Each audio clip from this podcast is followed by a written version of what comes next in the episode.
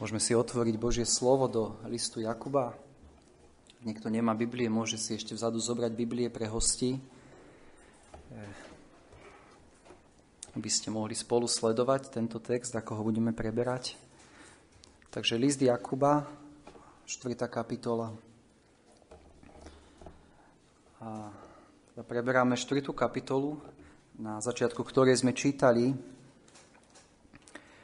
o tom, kde, že Jakub sa pýta, skadiaľ pochádzajú vojny a odkiaľ boje medzi vami. A vidíme, že Jakub otvára túto kapitolu problémom konfliktov, ktorý mali kresťania, ktorým Jakub písal. A vidíme, že žiaľ boje v medziludských vzťahov sa netýkali iba týchto kresťanov, ktorým písal Jakub, ale tento problém je aktuálny aj v dnešnej dobe. A, a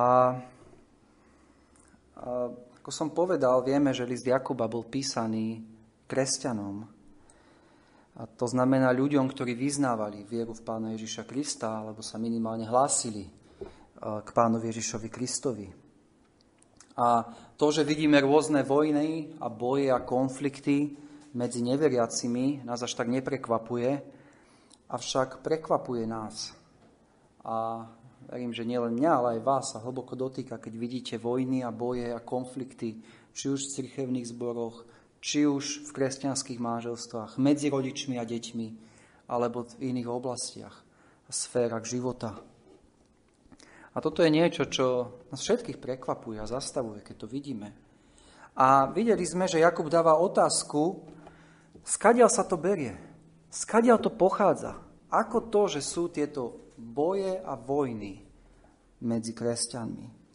A videli sme, že ako dobrý lekár Jakub hľada príčinu problému.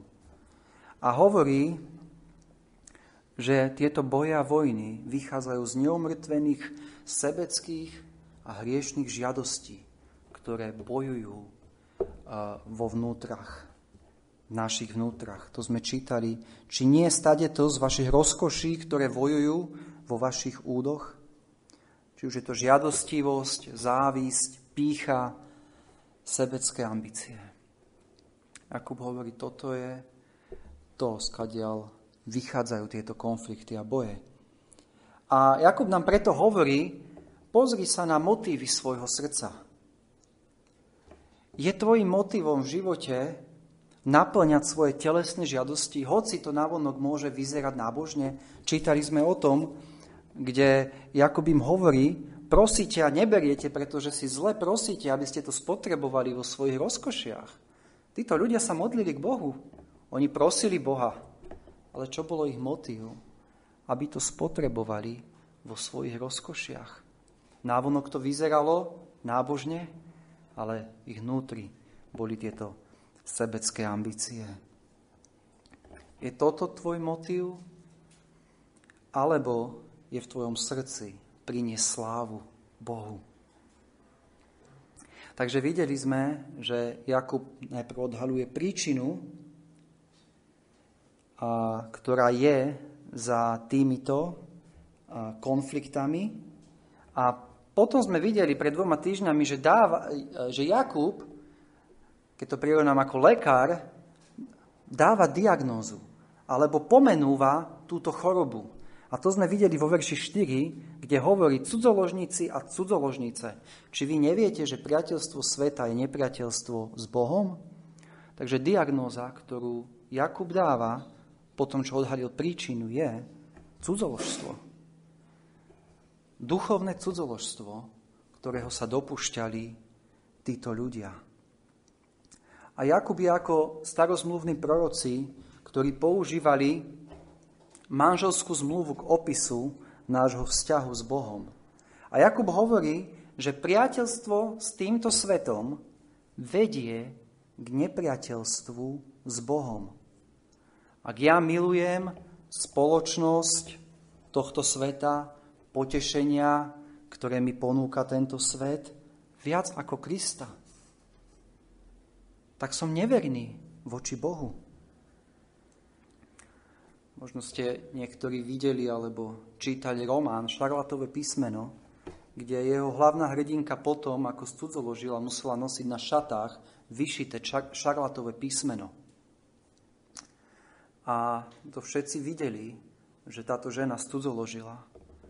Avšak otázka je, koľký z nás majú na srdci takéto šarlatové písmeno kvôli tomu, že sme boli neverní voči Bohu a jeho láske k nám.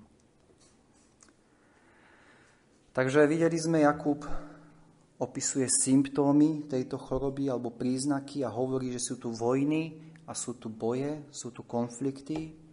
Odhaluje príčinu a hovorí, že sú za tým sebecké, neumrtvené telesné žiadosti. Hovorí diagnózu ako lekár a nazýva to pravým menom a hovorí, je to duchovné cudzoložstvo. A teraz ide Jakub predpísať liečbu a na to sa ideme dnes pozrieť vo verši 5 až 10. Takže príčina, diagnóza a teraz vidíme liečbu. A ako uvidíme, nie je to nejaká lacná liečba a nie je to dokonca nejaká bezbolestná liečba, ale je to liečba, ktorá je účinná lebo, ju, lebo Boh nás tak učí, že toto pomôže. Viete, my všetci by sme chceli rýchle a bezbolestné riešenia na naše problémy. A toto je žiaľ príležitosť pre mnohé pomílené učenia, ktoré lákajú ľudí na rýchle a bezbolestné riešenia. Máš nejaký zlozvyk, ktorého sa nevieš zbaviť? Rýchle riešenie. Je za tým diabol a potrebuješ exorcistu. Zavoláme exorcistu, ten sa bude modliť, ten vyženie démona a tento zlozek bude preč z tvojho života. Zdialil si sa od pána? Potrebuješ prežiť krst Duchom Svetým. To je to, čo potrebuješ. Vtedy poznáš skutočné spoločenstvo s Bohom.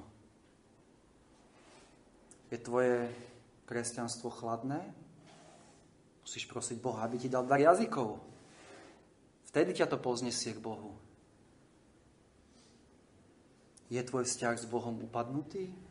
Skús sa viacej zahr- zahlbiť do kresťanských aktivít. Skús viacej slúžiť, to ti pomôže.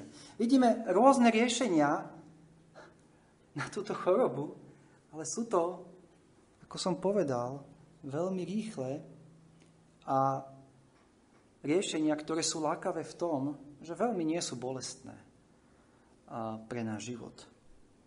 Avšak poďme sa pozrieť na liečbu, na toto duchovné cudzoložstvo, na toto priateľstvo so svetom, alebo svetackosť, ktoré, ktorú nám predpisuje Jakub a ktorú nám dáva Božie slovo.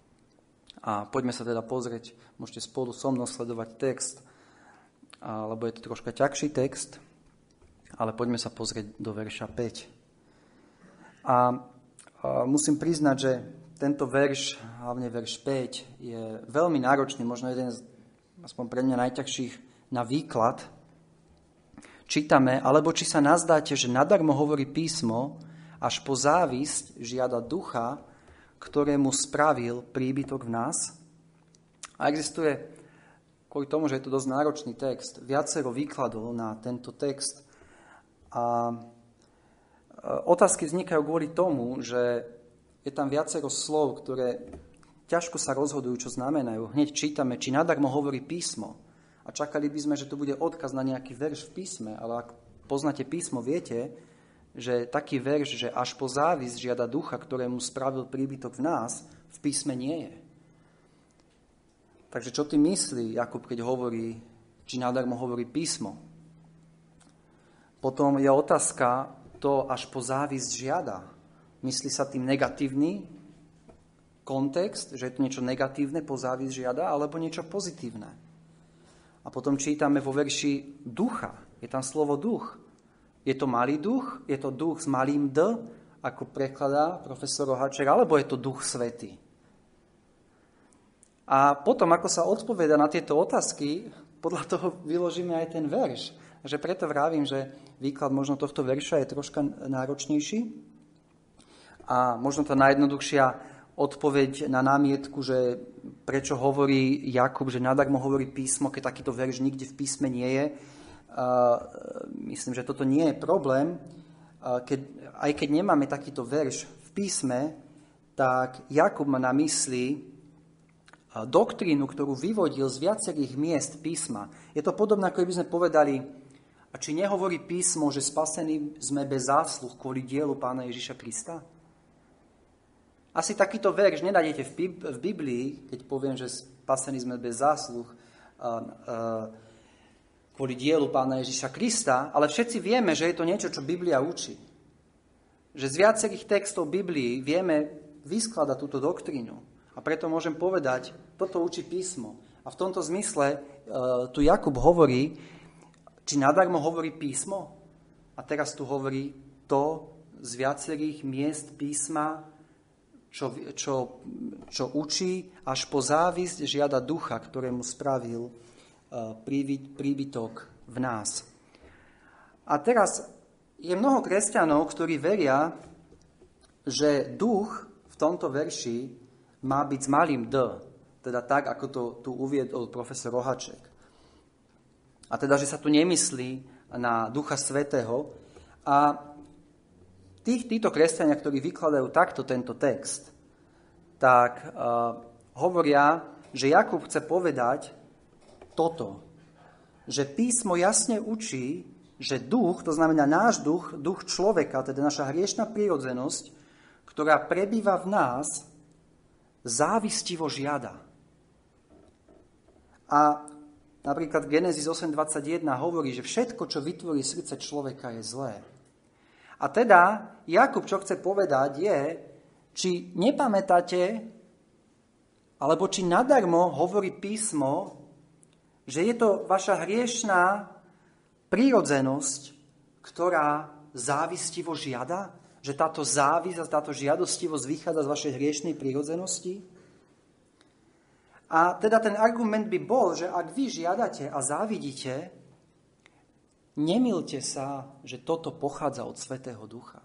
Nie, toto pochádza z vašej hriešnej prírodzenosti, ktorá žiada a závidí. Toto nie je z Ducha Svetého, ako si vy namýšľate. A mnohí takto vykladajú ten text a samozrejme je to, je to správny, je to biblický pohľad.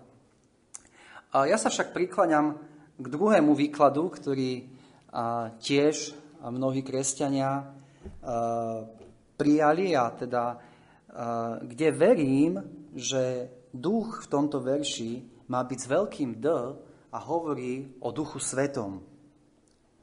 A to, keď čítame, až po závis žiada, to závis žiada má pozitívny význam v zmysle žiarlivo túži.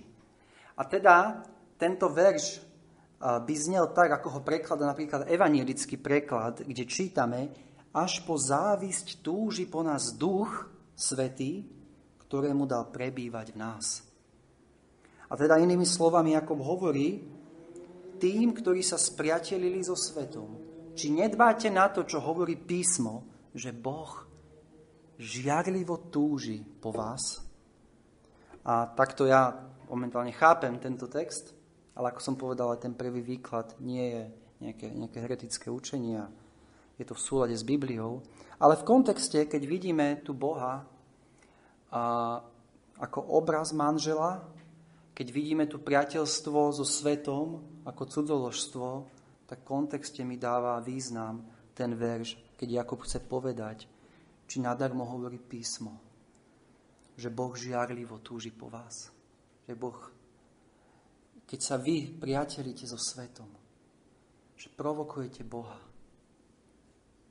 ktorý žiarlivo túži po vás. Takže takto ja chápem tento text.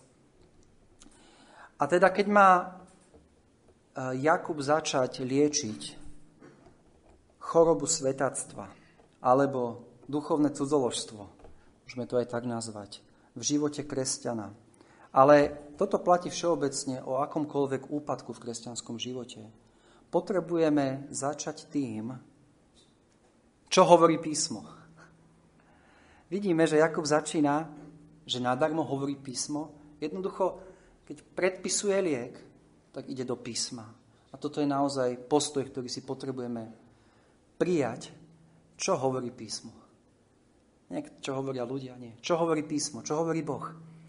A týmto Jakub začína a potom dôležité je, že potrebujeme začať tým, či máme správny pohľad na Boha. Vidíme, že Jakub upriamuje týchto kresťanov na Boha. Je dôležité preskúmať, či nemáme pomílený, nepravdivý obraz o Bohu. Ako, som, ako sme videli doteraz, tento list je plný praktických inštrukcií, čo máme robiť, čo nemáme robiť.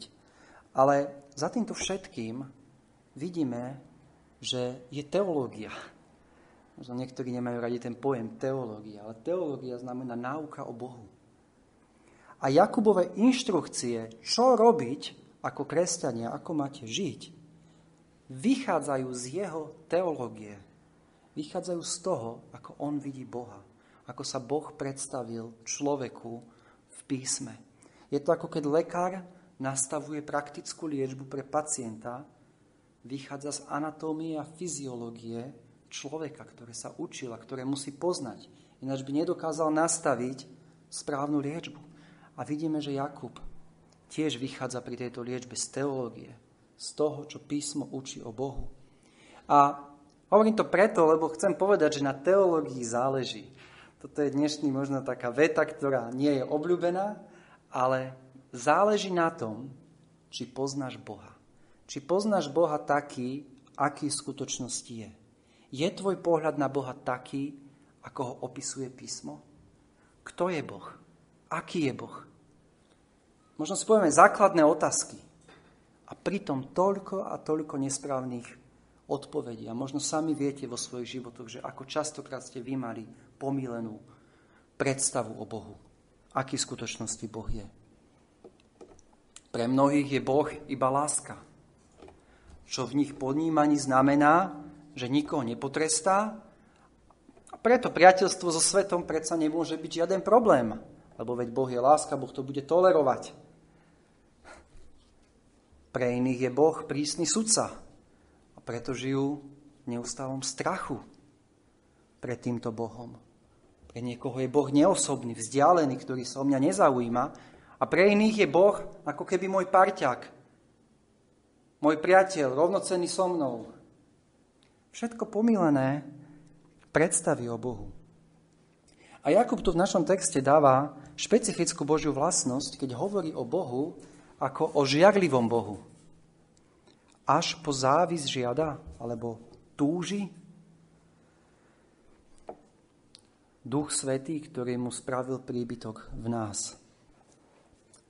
Takže uh, Jakub vidí Boha tak, ako ho vidí písmo, ako Boha, ktorý je žiaglivý. A hovorí, keď chceš byť priateľom tohto sveta a neverný Bohu, zabudol si, čo hovorí písmo, že Boh je Boh žiaglivý? Viete, existuje zlá a hriešna žiaglivosť, ktorú písmo odsudzuje. Hej, je to určitý druh zlosti nad tým, že iní majú niečo, čo ja nemám. Toto je zlá a hriešna žiaglivosť. A o tomto sme, veď sme to čítali aj uh, v druhom verši žiadate a nemáte, vraždite a závidíte a nemôžete dosiahnuť. Ale keď hovoríme o Božej žiarlivosti, ako to, že Boh je žiarlivý, je to niečo iné. Je, hovoríme tu o čistej túžbe Boha po tom, čo mu právom patrí. Je to čistá túžba Boha po tom, čo mu právom patrí. A viacero veršov, ktorí hovoria o, tejto, o tom, že Boh je žiarlivý. Exodus 20.50 všetci poznáme, keď Boh dáva 10 Božích prikázaní a hovorí, nebudeš sa im klaňať, ani im nebudeš slúžiť, lebo ja som hospodin, tvoj Boh, som silný Boh, žiarlivý. Alebo Exodus 32.14, pretože hospodin, ktorého meno je žiarlivý, je silný Boh, žiarlivý. A toto je niečo, čo nás Biblia učí o Bohu. Boh je žiarlivý. Viete, Božia láska k človeku je najčistejšia a najväčšia láska, ako si môžeme predstaviť. Je to nepodmienená láska. Viete, my keď vidíme lásku medzi ľuďmi, tak ja milujem toho druhého pre niečo, čo je v tom človeku. Ale keď si nás Boh zamiloval, nebolo to pre nič, čo by bolo bývalo v nás.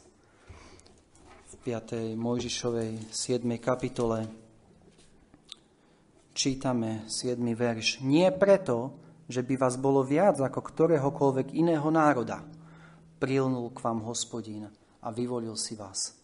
Lebo vás bolo menej od všetkých iných národov, ale preto, že vás miloval hospodín. Toto je Božia láska. Nič na nás, prečo by nás Boh mal milovať. A predsa nás miluje, lebo sa tak rozhodol. Nepodmienená láska. A Boh si nás tak zamiloval, že neexistovala cena, ktorú by nebol ochotný zaplatiť, aby nás mal celých pre seba a aby sme my pri ňom mohli poznať skutočné šťastie, skutočný pokoj a naplnenie. A my vieme, čo to bola za cena, ktorú, ktorú Boh musel zaplatiť. Rímským 8.32, ktorý to neušetril vlastného syna, ale ho tadal za nás, za všetkých, ako by nám s ním potom všetkého nedaroval. Ktorý neušetril svojho vlastného syna. Jeho láska k tebe ho viedla, aby pozeral na svojho syna, jednorodeného syna, ako je posmievaný, ako je opovrhovaný, ako je oplúvaný, ako je bičovaný, ako je pribitý na kríž medzi zločincov. Jeho láska k tebe ho viedla, aby milióny hriechov boli položené na jeho milovaného syna, ktorý bol bezhriešný baránok Boží. A aby počúval výkrik Môj Bože, môj Bože, prečo si ma opustil? A pritom nezasiahol toto je Božia láska, ktorú vidíme najlepšie ukázanú na tom, keď posiela svojho milovaného syna. A neušetri svojho syna kvôli nám. Ak napriek tejto láske, ako som povedal, ktorý najväčší dôkaz vidíme na Golgotskom kríži, stále nevidíš, čo je zlé na tom byť priateľom sveta, tak v skutočnosti nevieš, kto je Boh a čo je to Evangelium. Ale ak si túto lásku poznal vo svojom živote, ak si poznal veľkosť tej lásky a cenu, ktorú Boh zaplatil, aby si bol iba Jeho, tak potom chápeš, prečo Biblia hovorí, že Boh je žiarlivý. Keď je prednejší tento svet ako Boh. Čo na tomto svete sa môže porovnať s Božou láskou k tebe? A Možno si hovoríš, ako to počúvaš. Áno, je to tak. Nikto ma nemiluje tak, ako Boh. Nikto nerobil pre mňa to, čo Boh robil pre mňa skrze Pána Ježiša Krista. Ale ja nemám síl bojovať s týmto svetom.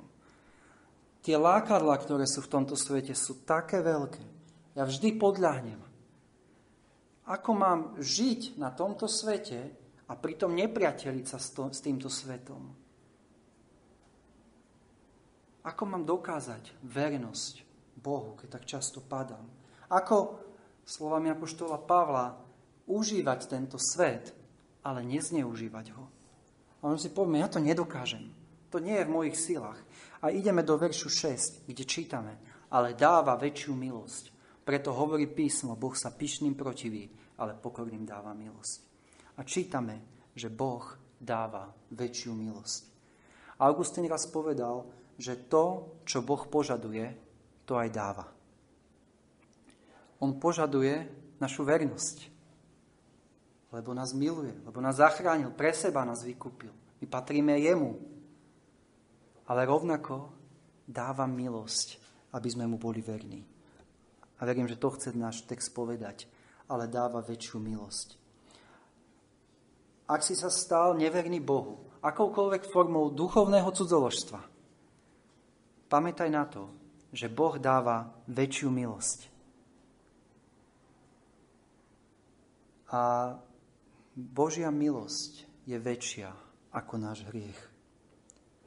A čítame ďalej v tomto verši, že hovorí, preto hovorí písmo, Boh sa pyšným protiví, ale pokorným dáva milosť. A vidíme, že Boh dáva milosť nie pyšným. Tí, ktorí sú pyšní, tým sa protiví, čítame. Ale dáva milosť pokorným.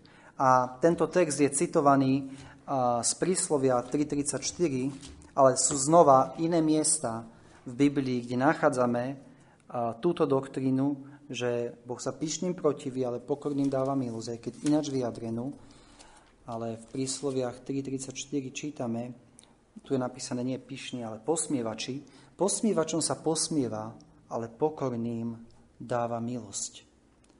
Takže vidíme, že, potreb, že túto milosť dáva pokorným a preto sa potrebuješ pokoriť pred Bohom a prosiť Boha o milosť, aby si mu bol verný. Možno si povieš, že nedokážem ovládať svoju žiadosť. Nedokážem ovládať svoju závisť. Prehrávam s tými zlými žiadosťami. Pamätaj, Boh dáva väčšiu milosť. A preto, ak sa cítiš slabý, nezúfaj si. Pamätaj, že Božia moc sa dokonáva v našich slabostiach. O tom čítame 2. Korinským 12.9 a povedal mi, kde apoštol Pavol píše, dosti je moja milosť, lebo moja moc sa dokonáva v slabosti, teda najradšej sa budem chváliť svojimi slabosťami, aby prebývala na mne moc Kristova. Viete, my často, keď čítame texty ako tieto, keď čítame o Božej žiarlivosti, keď čítame o tom, ak mám byť verný Bohu, že Boh je verný, tak častokrát skončíme s tým, ale ja som slabý, ja to nedokážem a idem v depresii preč. Ale pozrieme sa, čo hovorí Boh. A Boh hovorí, že dáva väčšiu milosť. Nezabúdajme na to, že je tu Božia milosť, ktorá je silnejšia ako naše hriešne žiadosti. Ktorá je silnejšia ako diabol.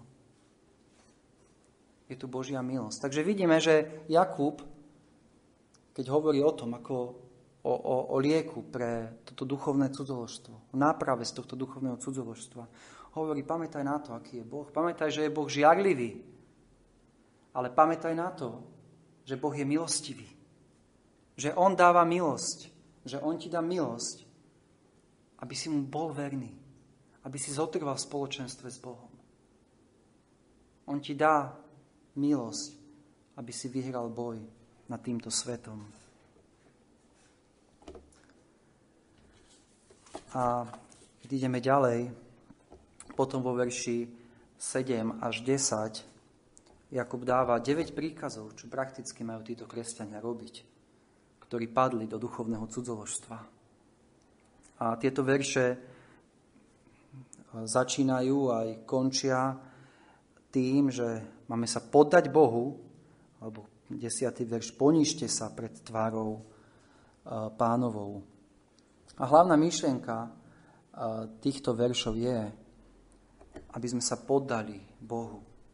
A, nemyslí sa to tým, že, že sa poddám tomu alebo tomu prikázaniu, ale hovorí tu o poddajnom duchu, o poddajnom nastavení, v ktorom sa kresťania pokoria pred Bohom ako svojim pánom a oddajú sa mu byť verní a nasledovať ho. A hovorí ako podajte sa Bohu a sprotivte sa diablovi. Pamätajme, že keď sme spáchali duchovné cudzoložstvo, keď sme sa zaplietli týmto svetom a opustili sme Boha, že sme uverili diablovým klamstvám. Podobne ako Eva uverila v ráji diablovi, keď jej nahovoril a opísal Boha ako niekoho, kto jej v podstate nechce dobre. A ak sme sa spratili s týmto svetom, prestali sme sa poddávať Božiemu vedeniu, Jeho vôli. Prestali sme zmýšľať pravdivo o tom, kým Boh je. A preto ako prvú vec, ktorú potrebujeme, je spraviť, je zoprieť sa diablovi a jeho klamstvám a v pokore sa vrátiť k Bohu a podriadiť sa Jeho vôli a podať sa Jemu ako nášmu jedinému pánovi. Hovorí, vzoprite sa diablovi. Vieme, ako sa pán Ježiš zobral diablovi, keď ho pokúšal na púšti. A čítame, že ho opustil diabol. Diabol nemá neobmedzenú moc. Diabol si nemôže robiť, čo chce. A Boh dáva milosť, aby sme sa mu zopreli. A čítame a utečí od vás. Takže prvá vec, čo Jakub hovorí, je podajte sa Bohu a sprotivte sa diablovi. A ďalej hovorí, že potrebujete v, tej, v tomto programe liečby, ktorý máte pred sebou z tohto duchovného cudzoložstva, potrebujete sa oddeliť od hriechu. A o tom čítame vo verši 8. Približte sa Bohu a približí sa vám. Umýte rieky, ruky hriešnici a očistite vy, očistite srdcia vy, ktorí ste dvojej mysle. Ten jazyk o priblížení sa k Bohu, umytie rúk, očistenie, očistenia, očistenie srdc je spojené s uctievaním Boha. Viete, keď do chrámu mali z Izraelci uctievať Boha, keď sa mali priblížiť k Bohu, tak potrebovali sa očistiť. V Žalme 24 Žalm 24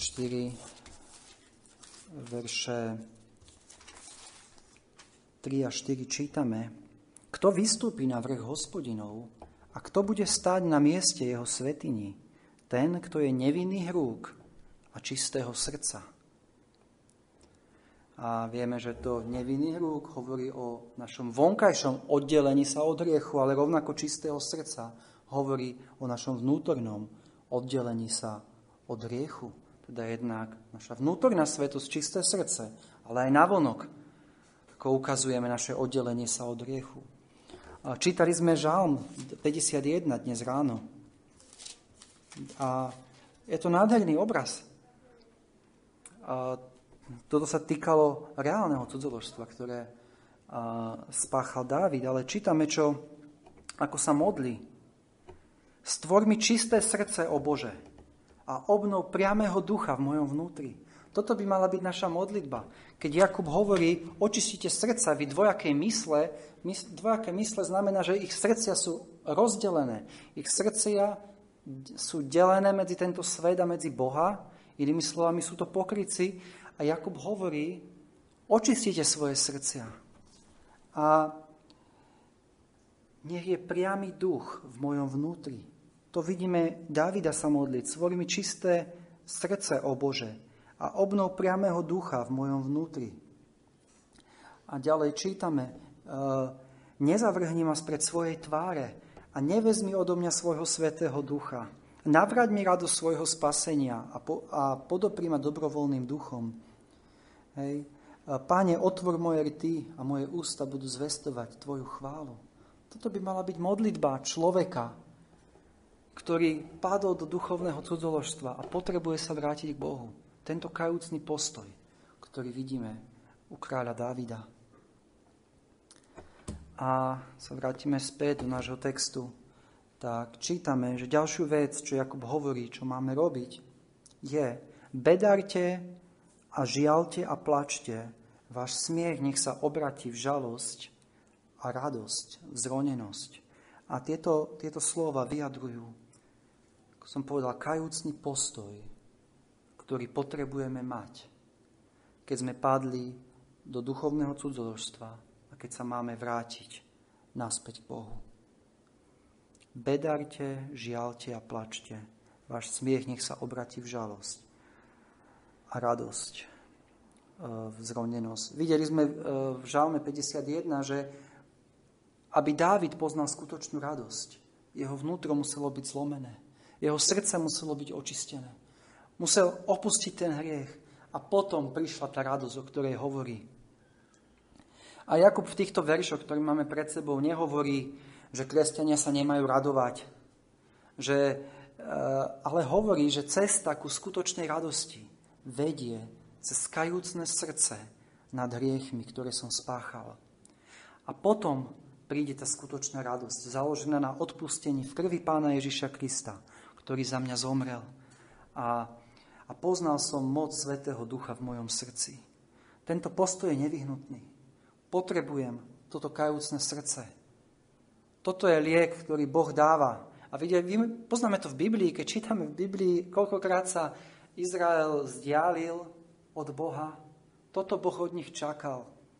Nechcel obete, on chcel skrúšené, skrúšené srdce, ktorým on neopovrhuje. A toto je liek na duchovné cudzoložstvo. Toto je liek na to, keď, keď sa vzdialíme od Boha, keď sa začneme priateliť s týmto svetom potrebuješ kajúcne srdce. Prosiť Boha, vyznať mu svoje hriechy, prosiť ho s Dávidom, aby očistil tvoje srdce, aby ti dal priamého ducha do tvojho srdca, ducha, ktorý bude nasledovať iba jeho, ktorý nebude flirtovať s týmto svetom. A posledné, čo čítame vo verši 10, Jakub hovorí rovnakú myšlienku, ako začínal, Ponížte sa pred tvárou pánovou a povýši vás. To sme už čítali vo verši 6, kde hovorí, Boh sa pyšným protiví, ale pokorným dáva milosť.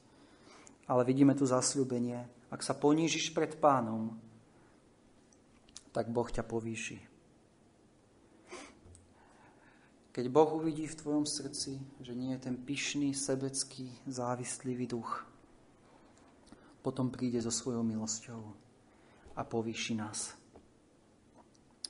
Takže vidíme, že liek na píchu, na sebectvo, na boje a konflikty, ktoré nás učí písmo v tejto kapitole, je, že sa potrebujeme podať, poddať pánovi, potrebujeme sa oddeliť od hriechu,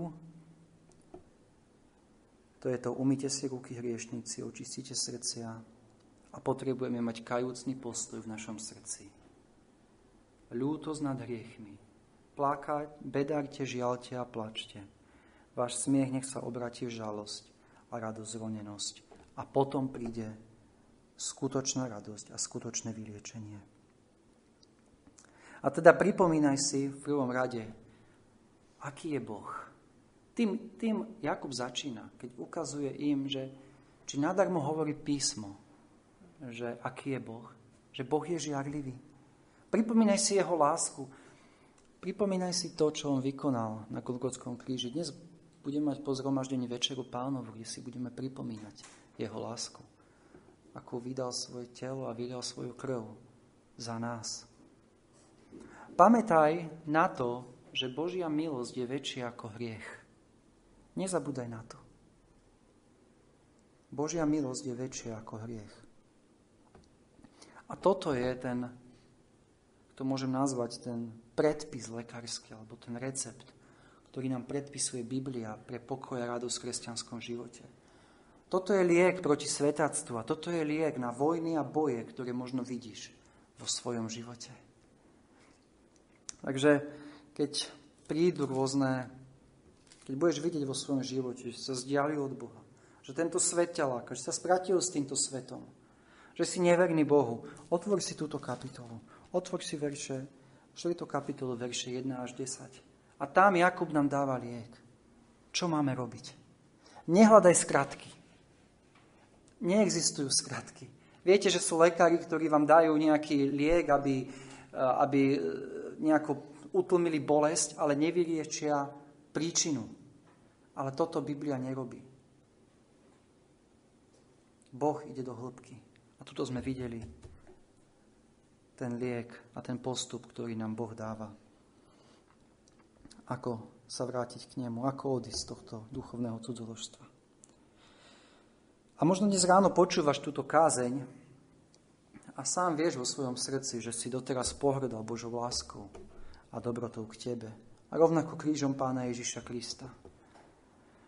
Možno vieš vo svojom srdci, že sa mu nikdy nepodal, aby on bol tvojim pánom a spasiteľom. Ak je to tak, tak Boh ťa dnes volá, aby si sa pred ním ponížil. Aby si ľutoval svoj hriech.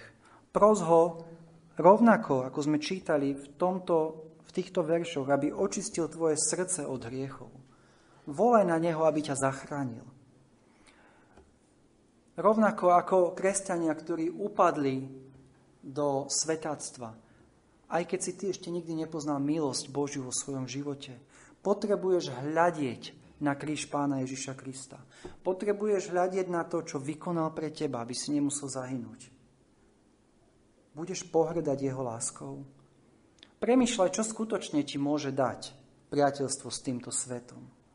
Tento svet ti nikdy nedá pokoj a radosť, ktorú poznajú iba tí, ktorí hriechy boli odpustené a boli zmierení s Bohom.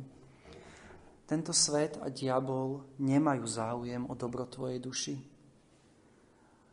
Ale vidíme Krista ako dobrého pastiera, ktorý kladie svoj život za svoje ovce. Kde nájdeš takú lásku v tomto svete? A preto poď dnes k nemu. Poníž sa pred ním, vyznaj mu svoje hriechy a nasleduj ho.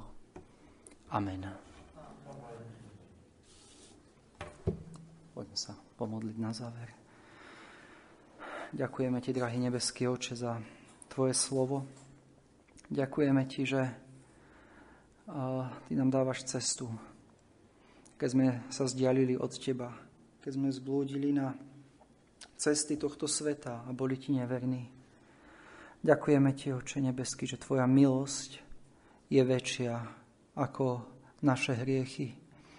Prosíme preto, Pane, aby si nám pomáhal v našich životoch opustiť svetactvo a oddane v poddaní a ponížení sa pred Tebou, Teba nasledovať.